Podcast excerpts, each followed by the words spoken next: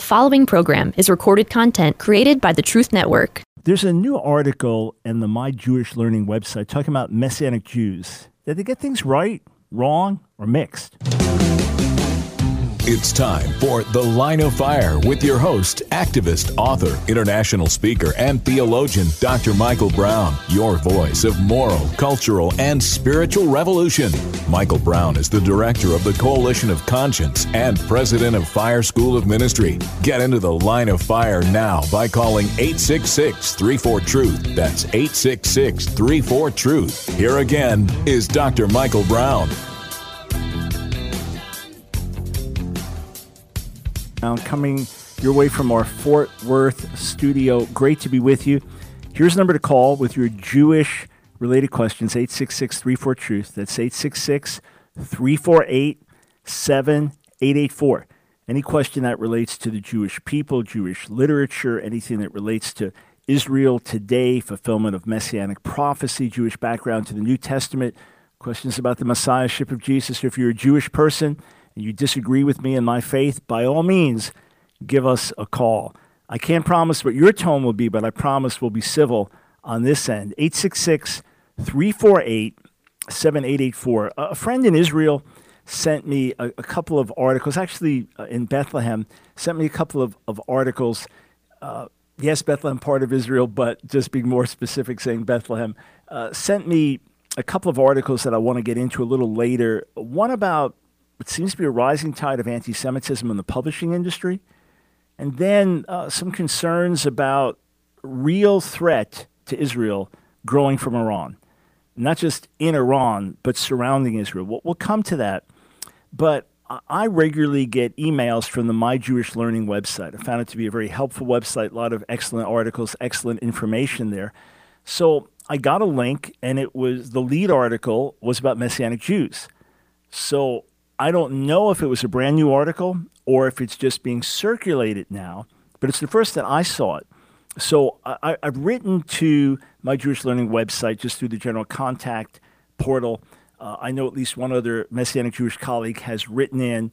Hopefully, we can have helpful dialogue because there is a lot of misinformation in the article. I assume that that uh, Tamar Fox, who wrote the article, was doing her best to present things in a fair and honest way. But for whatever reason, there's a lot of misinformation. So I want to go through the article with you. And let me first say that the term Messianic Jew can be used in two different ways. Broadly, it refers to any Jewish believer in Jesus.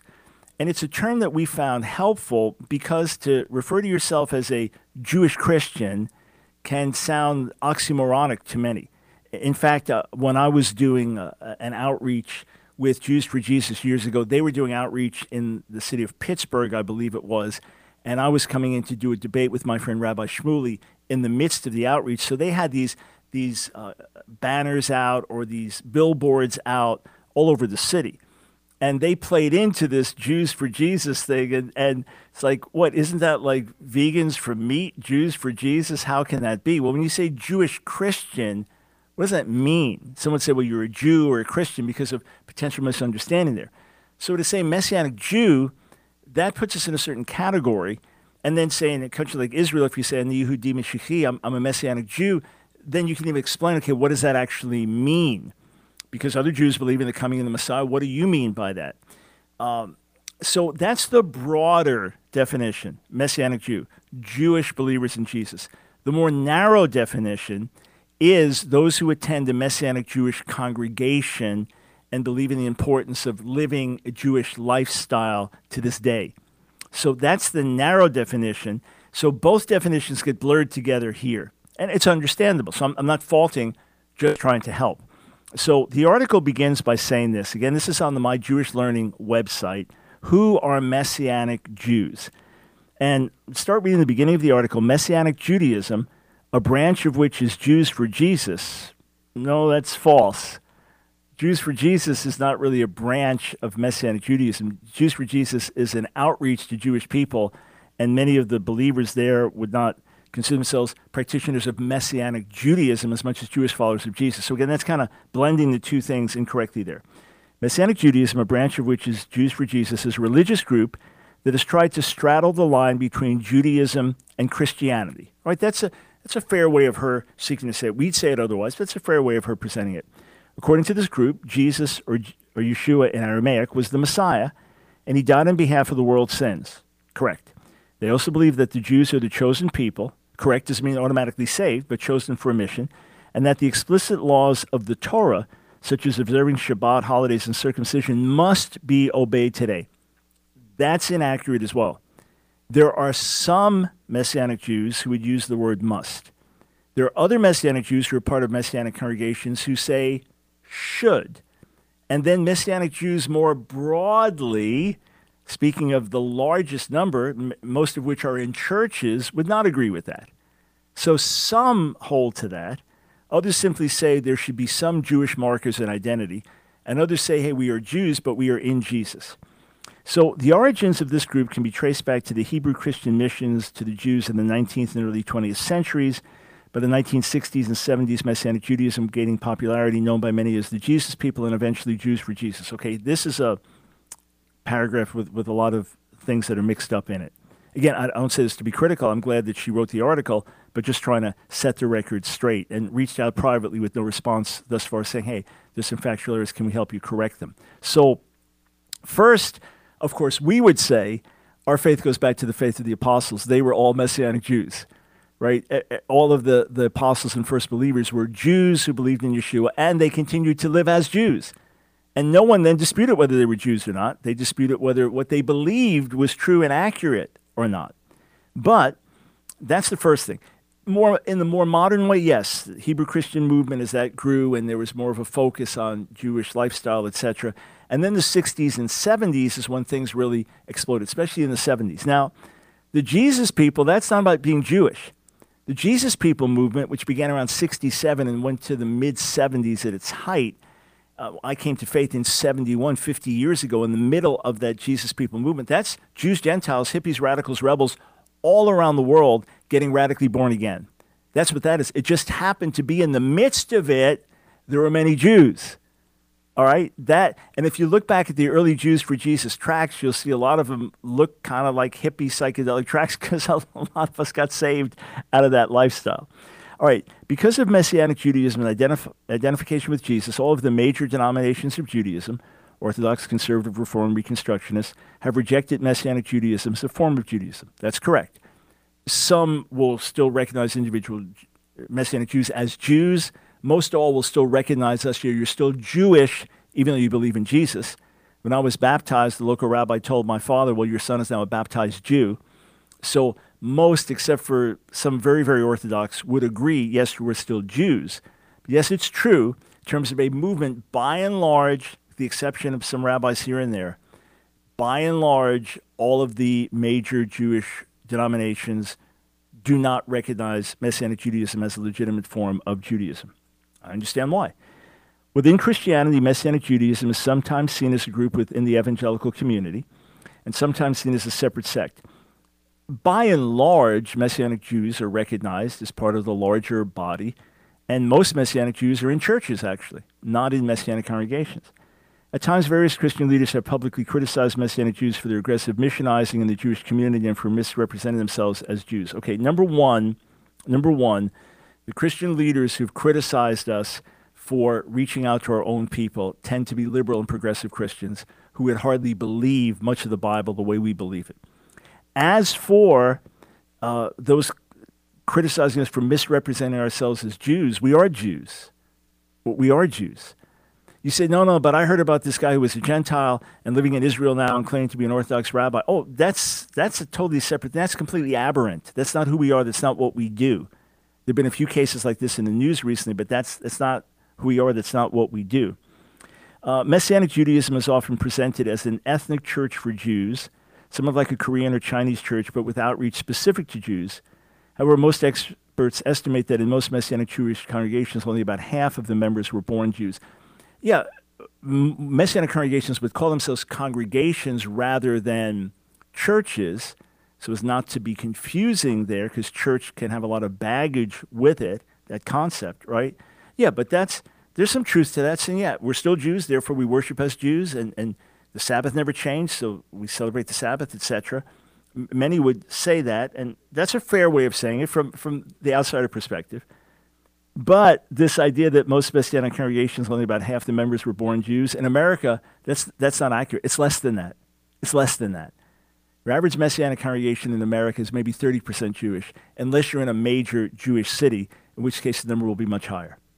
So most of the people in Messianic congregations are Gentile Christians who want to connect with the Jewish roots of the faith. Non Jews who join a Messianic congregation may be asked to undergo a kind of conversion to Messianic Judaism. In some cases, maybe to come into leadership, but in the vast majority of cases, that's, that's not it. You come in as a Gentile Christian who, who loves the Jewish people. Although many within the group believe that it's impossible to convert to Judaism, Messianic Jewish conversions are not considered valid by any Jewish denomination. That's true. Non Jews who join Messianic congregations are something called spiritual Jews, completed Jews, or Messianic Gentiles. False about spiritual Jews, false about completed Jews. That's how some of us have referred to ourselves as Jewish believers. Messianic Gentiles, yes, some use that phrase, so that's correct. Messianic Jews include the New Testament in their canon, correct, and believe that there is foreshadowing and prediction of Jesus in the Old Testament, correct. Supersessionism the belief that Jesus was the fulfillment of the promise made by God to the Jews in the Tanakh is accepted by Messianic Jews. False, false, false, big false. Supersessionism is the view that the church has superseded Israel. Supersessionism is replacement theology. Supersessionism says that Jesus does not confirm the promises to the patriarchs, he cancels them. We all reject supersessionism. By believing in Jesus as the Messiah, we believe God reinforces his promises to Israel and it is ultimately a Jewish Jerusalem that will welcome the Messiah back, and that the gospel must go through all nations and to Israel for the end to come. We reject the idea that the promises once given to Israel in the Old Testament now apply exclusively to the church. So that's a big misunderstanding. But like on other, unlike other Christian groups that believe in supersessionism, Messianic Jews maintain a desire to practice many of the commandments given in the Torah. The last part of that is true, but again, we don't believe in su- supersessionism.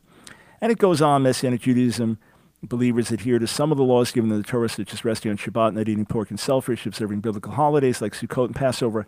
However, the faith does not adhere to rabbinic law and eschews the authority of the Mishnah and Talmud. You have a very, very small segment of Messianic Jews that believes in rabbinic authority outside of rabbinic views on Jesus. But that's, that is fringe, and that is something most of us strongly speak against. All right, we come back, I'll drop more in this article, and then I want to go straight to your calls and then get into some of those other articles. 866 348 7884.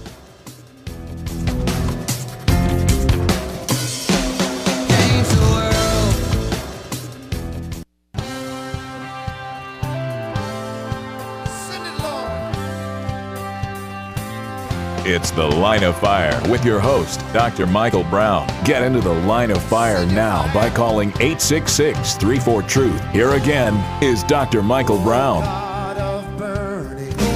There we go.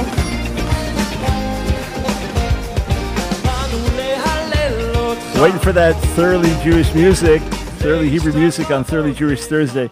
Uh, you know what? I- I'm going to come back to this article in a minute uh, and take some calls first. So let's go over to Jay in Raleigh, North Carolina. Thanks for calling the line of fire.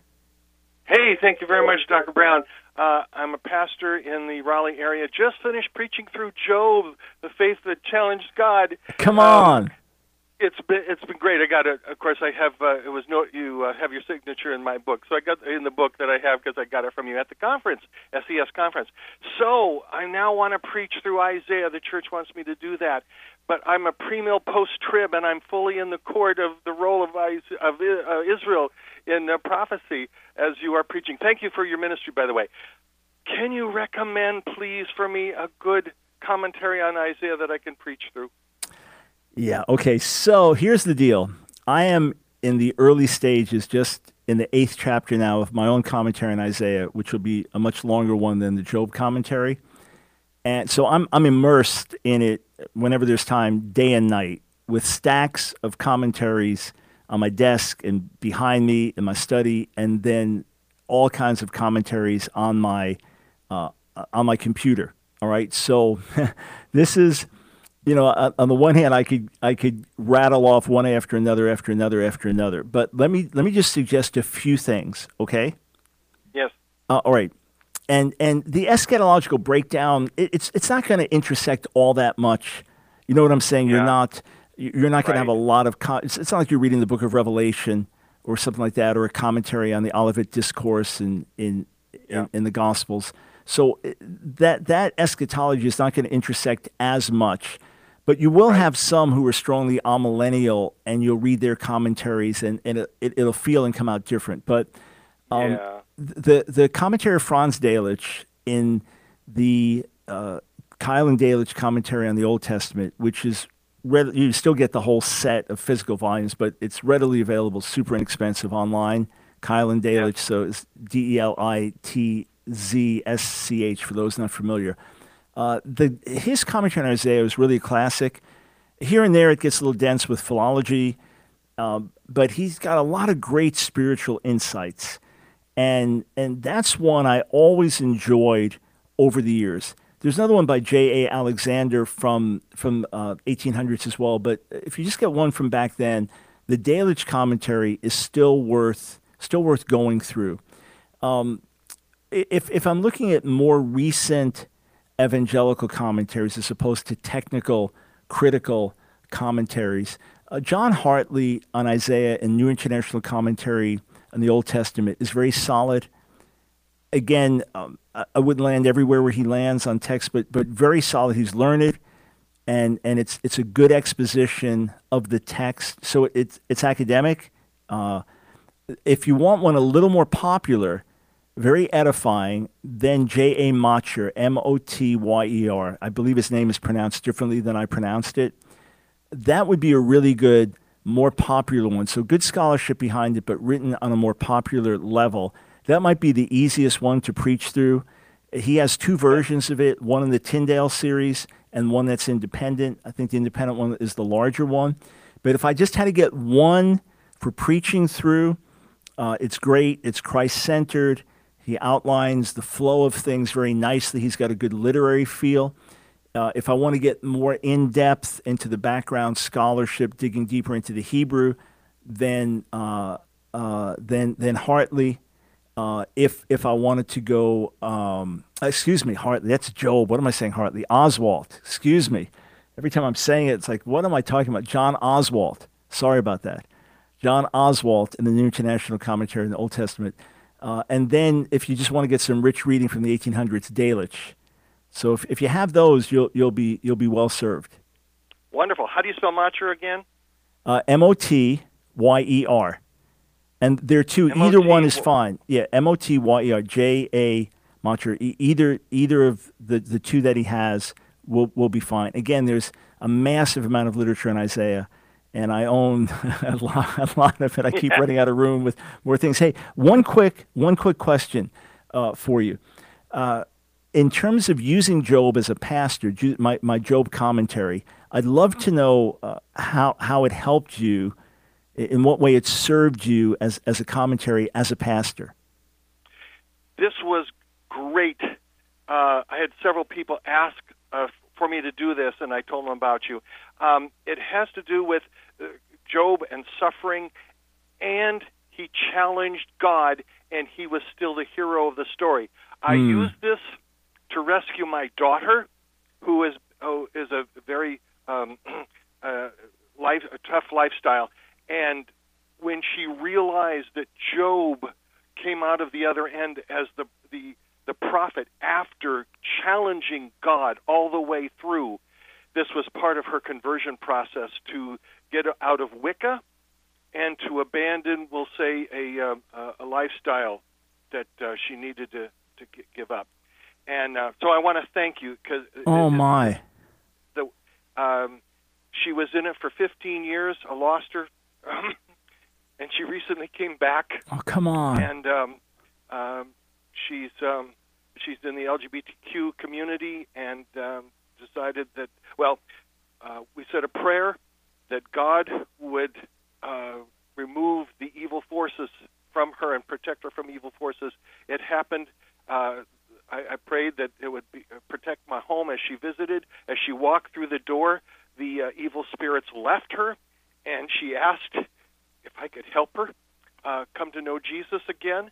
And uh, our conversation was centered around Job and the, uh, the the the position, the from the perspective that Job challenged God so radically, and in the end, he was the prophet, and this this helped her emotionally and mentally and spiritually to see that because she has had all these questions about God is he good and why is the problem of evil and the problem of suffering. Mm. So when hmm. I did I did my sermon series on this, that was the highlight of notice how Job Job challenges God and is is bringing out all these issues of suffering. And then in the end, uh, after that, I, I did a, a, sermon just on the problem of suffering in Job, and then another sermon on the problem of suffering and, and answering that. But uh, Job is key to this whole presentation. Oh, praise God! What what what an unexpected story! And I so rejoice with you and your family yes. and your daughter. Fifteen years, all the prayers, all the tears, yes. all the pain that she lived through. Wonderful. Hey, yes. it would be a joy one day, face to face, to meet you and your daughter. I hope we get to do it in this world and don't have to wait for the world to come. But thank you right. for sharing that. I rejoice with you. you and your daughter. Thank you so much. Thank you, brother. All right, eight six six three four truth. Uh, boy, that was that was absolutely unexpected to to hear that. Praise God for His grace and His goodness. Hey, all of you who pray for our ministry, you're part of that. You're part of that testimony.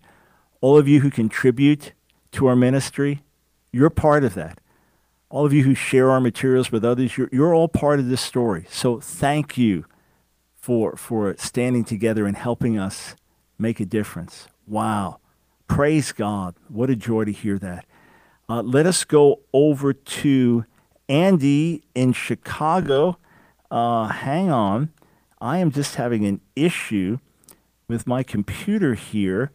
If somebody somewhere on our team could put Andy on the air, that would be great because my screen, for some strange reason, is not responding. So if we can get Andy on the air, tell you what, while we work on that, let's let's just wait a minute. Let me go back and finish up this article about Messianic Jews, uh, and we can separate some fact from from fiction there.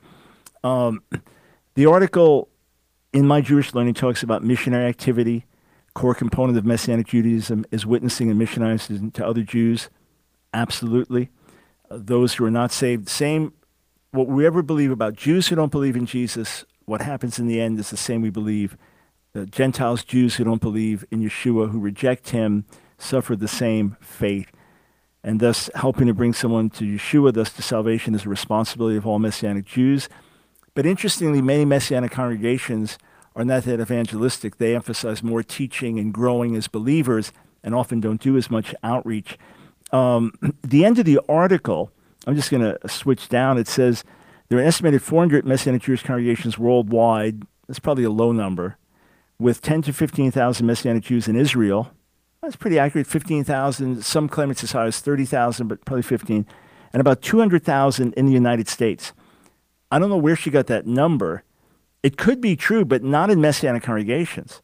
Maybe there are five or 10,000 in Messianic congregations in America. The vast majority of Messianic Jews are in churches all over America. So just to, to clarify that and set the record straight. So I appreciate the article, but there are a lot of factual errors. I, I'm sure well intended. In other words, I don't believe that there was an intent to mislead or give any wrong information or anything like that.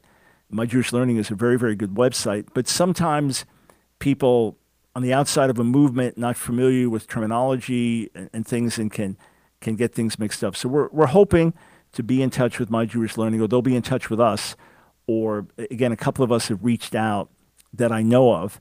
So hopefully, if they reach back out, we can just help because I, I believe they want to present things accurately.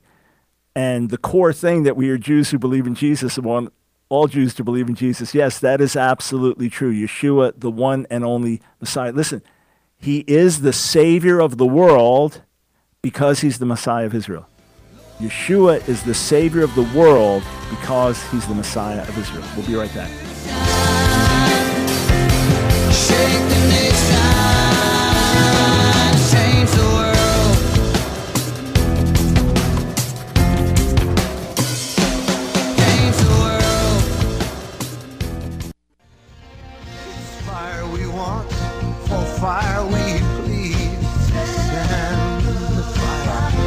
The Line of Fire with your host, Dr. Michael Brown. Get into the line of fire now by calling 866 34 Truth. Here again is Dr. Michael Brown.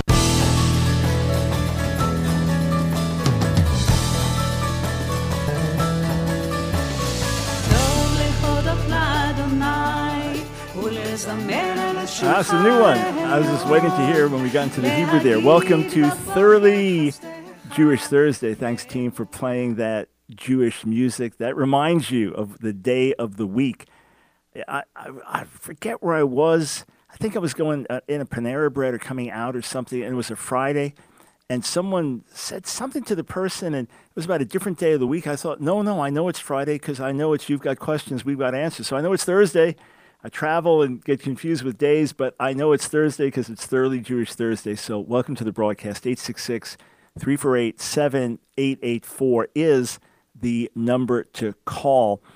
Uh, if you are excited hearing testimonies of Jewish people coming to the Lord, last uh, week or two just got a couple of notes about people coming to the Lord. Uh, one fellow said for 15 years he's been the only believer in his family and just led a cousin to the Lord and, and said that he used a lot of our resources to do it. When I was with uh, our, our, good friend Eitan Bar, who leads One for Israel in, in, in Israel, amazing work they're doing. He's talking about the thousands of calls they get and even calls from Orthodox Jews inquiring. He said, Hey, we, we use a lot of your material. So it's, it's thrilling to hear. If you would like to help us reach more Jewish people with the gospel, would you consider making a year end gift? Go to Ask Dr. Brown org, askdrbrown.org. Click on donate. Your one-time tax-deductible gift will be a great help, or you can become a monthly a monthly torchbearer.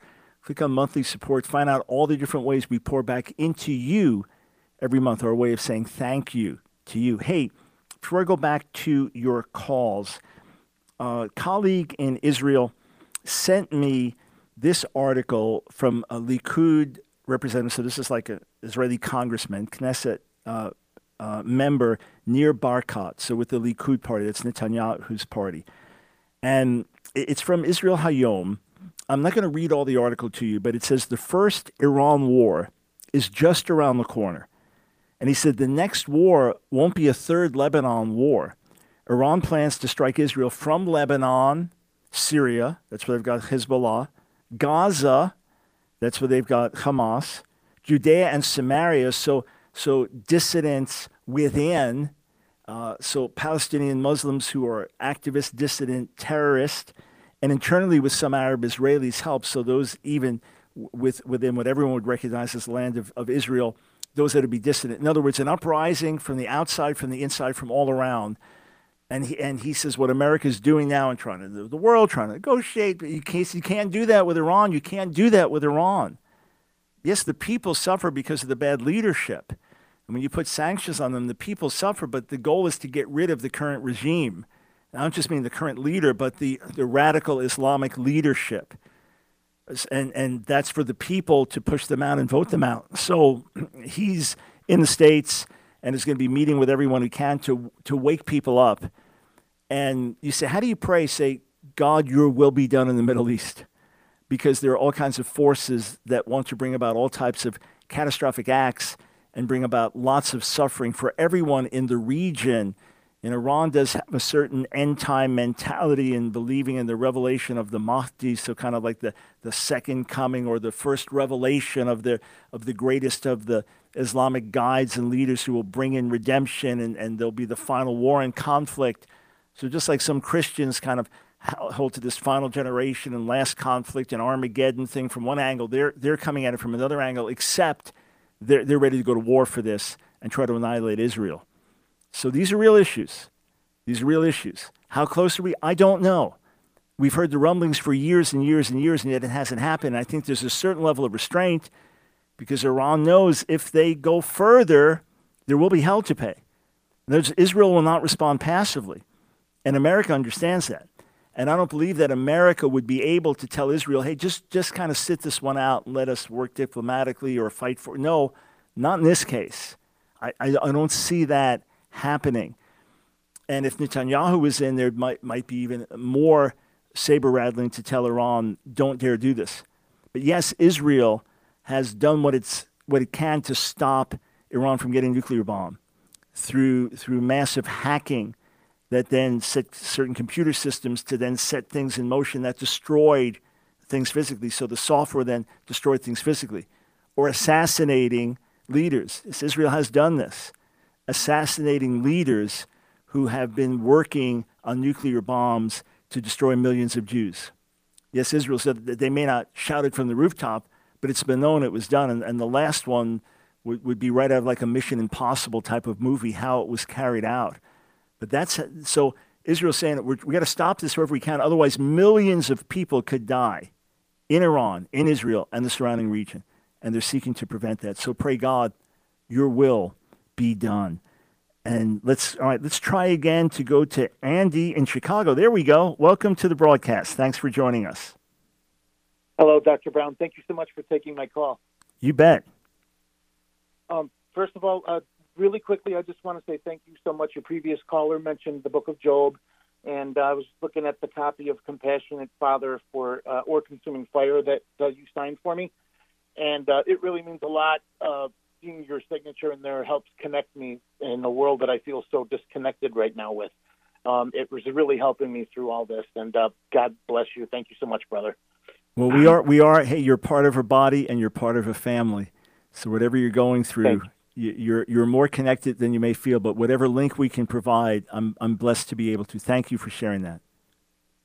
Um, so my question today is, uh, you know, I have uh, a counter missionary in um, my family, Mhm. uh, and we were talking about uh, Psalm 22, verse 16, Mhm. and um, the correct uh, translation in the English that I that I've read, "For dogs encompass me, a company of evildoers encircles me; Mhm. they have pierced my hands and my feet." Now, Mhm. he was showing me uh, that that it was mistranslated.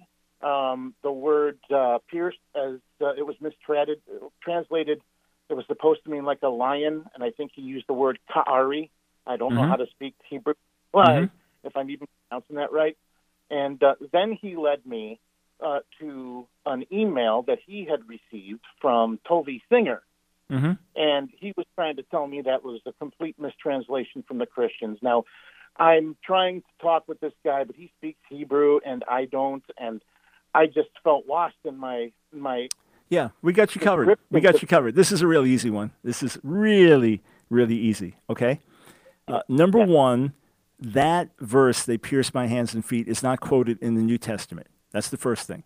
So the New Testament quotes Psalm 22, and it is a vivid portrayal of a righteous sufferer delivered from the jaws of death, and his deliverance is so great that it brings praise to God from the ends of the earth. Jesus fulfills that, right? It's not a prophecy, it's, it's a psalm of, of suffering, uh, of a righteous sufferer delivered from the jaws of death. Jesus brings it to fulfillment. And when you read the psalm, a lot of it does sound like a description of crucifixion, even aside from they pierced my hands and feet. That's the first thing. So the verse Sure. Is not quoted in the New Testament. So the New Testament authors didn't get this wrong. That's number one. Number two, the oldest translation that we have of that is what's called the Septuagint. That's when Jewish scholars, a couple hundred years before the time of Jesus, translated it into Greek. Okay, so this is a Jewish translation. How did they translate it? They translated it, they pierced. Isn't that interesting? Then the earliest manuscripts we have of the Dead Sea Scrolls, so going back to a little before the time of Jesus and a little after the time of Jesus, but these are Jewish sectarian manuscripts, not Christian manuscripts, right? When it comes to Psalm 22, it doesn't say ka'ari, it says ka'aru, which would mean they dug through, they bore through. So the oldest Jewish translation says they pierced. The oldest Jewish manuscript says they pierced. Then what we have, what he was reading from, is what's called the Masoretic textual tradition or the Masoretic text. That has thousands of manuscripts. There are about a dozen Hebrew Masoretic manuscripts. So these are rabbinic manuscripts that read karu or ka'aru. So they read it differently. So this is not a Christian problem. This is a Jewish problem as to what it means. So that's the first thing. I'm going to tell you where I present all this clearly, and you don't have to worry about remembering all of it. Okay? uh, so, right. So that's the that's the first thing. This is a Jewish question first, long before it was a Christian question. That's number one. Number two, let's say we take it just as the Hebrew says, "Kari yadav raglai," which is literally like a lion, my hands and my feet. What does that mean? Like a lion, my hands and my feet. There's something missing. What does Rashi say? Rashi is the foremost biblical commentary for Jews, lived from 1040 to 1105. So when you quote Rashi to a Jew, traditional Jew, that's like gold, okay? Rashi says, like a lion, they tore at my hands and feet. So in other words, he's saying there's a verb missing. Okay, that works for me. That's a good description of, of crucifixion. You get nails driven in your hands and feet. It's like a lion tearing at your hands. That, that's fine. In other words, there's a violent attack on the person's hands and feet. So even if it reads Kariya Davraglai, which is what the vast majority of Masoretic manuscripts read, there's a verb missing. Like a lion, my hands and my feet. Like a lion, what? Licking? Are they licking his hands and feet? Kissing his hands and feet? Right? So it's really not a big issue at all. It's, it's made into a big issue. But the Christians that translate it with they pierce said, like a lion doesn't seem to make sense. But we have this other tradition that says it means they pierced, they dug through, they bore through. That really fits the description of crucifixion well. So if you go over to my YouTube channel, well, tell you what, let's, let's try this. If you go over to my website, all right, askdrbrown.org, uh, you will, uh, if you search for Psalm 22, we'll see if that comes up. I'm just going to do a quick search now. But otherwise, on my YouTube channel, Ask Dr. Brown, I have a 32 class series that's totally free where I deal with all the major objections of the counter missionary rabbis. Okay? So uh, on my YouTube channel, if, if we don't find it, here we go. Here we go. So if you just go to AskDrBrown.org, right? AskDrBrown.org and click on Psalm 22 in the search engine, two things will come up. One, Dr. Brown refutes Rabbi Singer on Daniel 9 and Psalm 22. How's that? Okay. And the other, oh, uh, objections based on messianic prophecy, the Messiah and the Torah, Psalm 22 and Psalm 40. But the first one is a direct rebuttal to Rabbi Singer. He speaks this publicly, and we refute it. We put manuscripts up, we put pictures up for you to look at. So ask drbrown.org, askdrbrown.org, and then type in where it says search Psalm 22. And you got it, all your answers right there. Thank you for the call. And friends, this is what we do. It's The Line of Fire with your host, activist, author, international speaker, and theologian, Dr. Michael Brown. Your voice of moral, cultural, and spiritual revolution. Get into the line of fire now by calling 866 34 Truth. Here again is Dr. Michael Brown.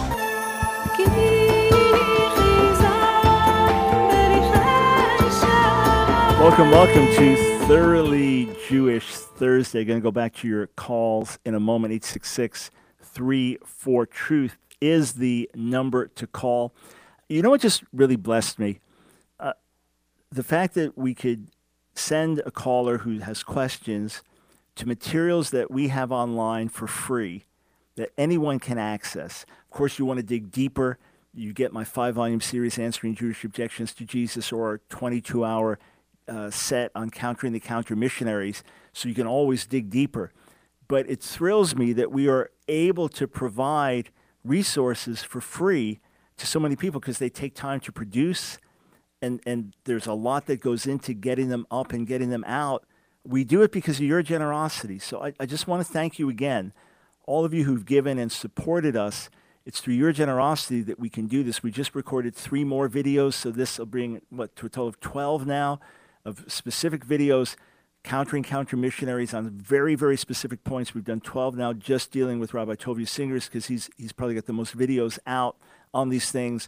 What's interesting is I'm hearing from ex Muslims and those doing Muslim ministry that our videos are being used to reach Muslims because the, the Muslim apologists, the Muslim missionaries, are using many of the arguments of the rabbis and the counter missionaries that we've been refuting for decades. So they're coming up with these arguments to attack Christians. And these Christians are saying, actually, we have all the answers already. They've already been provided. So thank you. Those that have stood with us, you're making a difference. And those that want to have the joy of doing it, go to the website, askdrbrown.org. Just reminding you daily as we come to the end of the year that your gifts make a real difference. AskDrBrown.org. Just click on donate. It is true that sometimes as Jews, we can play the anti Semitism card. You know, just, just like sometimes the racism card can be played when it's not really there. Sometimes, you know, as a Jewish person, you perceive anti Semitism when it's really not there. But there is no question that it continues to rise.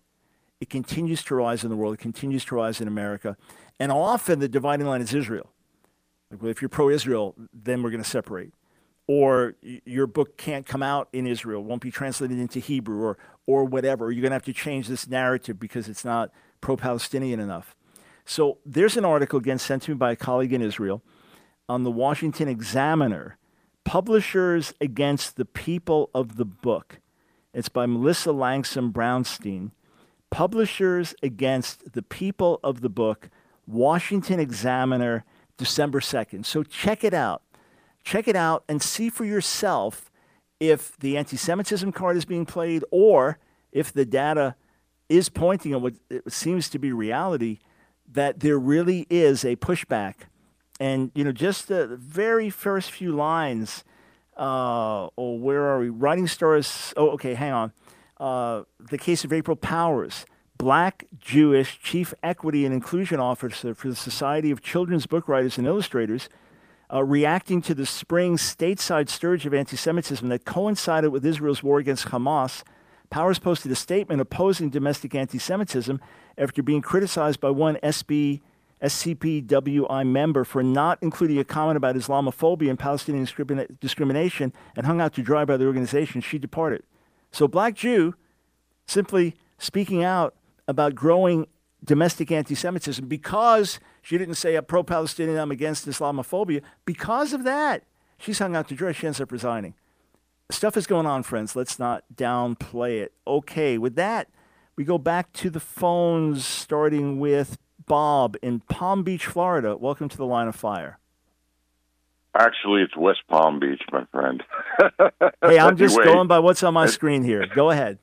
No, no, I'm just uh, anyway. Um, well, uh, I've known about you for, for quite some time, and uh, I'm very encouraged about the fact that you have, uh, that you're uh, very intelligent. You do your research, and uh, it's very impressive. And I'm thankful to God that there are people like you, apologists uh, that are willing to contend to the faith in whatever level you possibly can I've listened to some of your broadcasts and some of your YouTube things, and um, I'm really thankful and grateful for your administration. Um, I just wanted to call and uh, hey, touch base with you and support, and also to let you know that uh, I've I've known the Lord now for some 40 years. Uh, I'm from New York. I, I don't know if you're familiar with Westbury Hebrew Congregation. Um, Westbury, no, old Westbury, Long Island, New York. I was bar mitzvah there, but then later on in life, uh, I came on. I went on to know the Lord, uh, Jesus Christ, giving my life over to Him. And uh, I'm involved with a gathering down here in West Palm Beach. And all right, get to the point. Um, there's a fellow that I've been ministering, or I've been speaking with, I should say. Uh, most Jewish people, when you talk about Jesus Christ, uh, whether they be rabbis or strong Jews or whatever the case may be. Uh, I got to be very careful. And even people in the messianic or messianic uh, world, uh, they prefer to call Jesus Christ Yeshua. Mm-hmm. Um, so I got to be very careful when I want to reach out to somebody who doesn't know the Lord, who is Jewish. I know an Orthodox Jew in Israel right now. And you know, with most experience that I've had uh, speaking or witnessing or speaking to Jews, uh, I have to be careful, and uh, and I look to be careful because uh, I'm looking for a place that I can I might plant some real seeds mm-hmm. of faith into somebody. And uh, it, it's, it's funny. By chance, the last person you talked to on the telephone, um, you're talking about their uh, the, the the religious Jews or uh, a lot of Jews. They go by different texts, so to speak. Like, let me give you an example quickly. Yeah, well, to tell you what, Um, let, let me, let me just jump in only because the clock is ticking and we're almost at the end of the show. So, uh, just just a couple of thoughts in, in terms of, of our interaction with the Jewish community. So, you know, there's a big difference between a Reformed Jew and an ultra Orthodox Jew, right? And, you know, a secular liberal Jew and a very religious Jew. So, there's completely different worldviews, completely different perspectives on God. I once debated a radical reform rabbi, and after the first 20 minutes back and forth, I got up and said the difference between this rabbi and me is that I believe the Hebrew Bible is the Word of God and he doesn't. And people gasped, How dare I would say that? And the rabbi yelled out, That's right.